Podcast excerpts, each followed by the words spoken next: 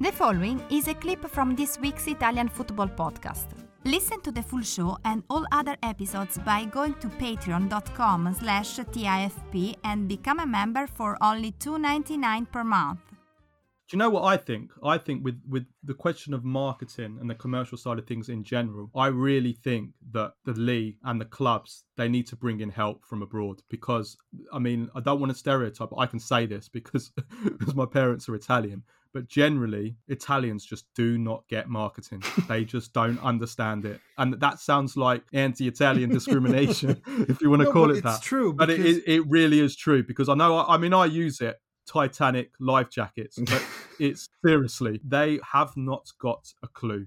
You know, when we had uh, now Catania president Joe Tacopina on uh, uh, earlier on this season, he said the same thing, and he's of Italian descent. Uh, Rocco Commisso is of Ita- was born in Italy, is is Italian, although he was raised in America and built his fortune in America.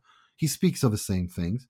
You know, th- this isn't you know what what happened to Roma and Pallotta. Even though Pallotta is a bit of a an idiot, it's still unbelievable that they that they they continuously try to block. This is a this is a foreign investor. People scream for foreign investments to, to come in and, and and and refurbish and invest and remodern re- and modernize and they just say no. They just say no. And and and, it, and the bureaucracy it look a single sh- a single a stone hasn't been left in the Stad- Stadio della Roma, and it's cost what 60 million euros in litigation.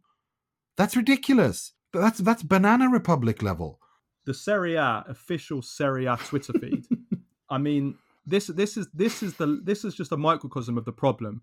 But the person that runs this is your window to to, to sell in Serie A to, to the whole of the world, right? On Twitter, cannot even speak English.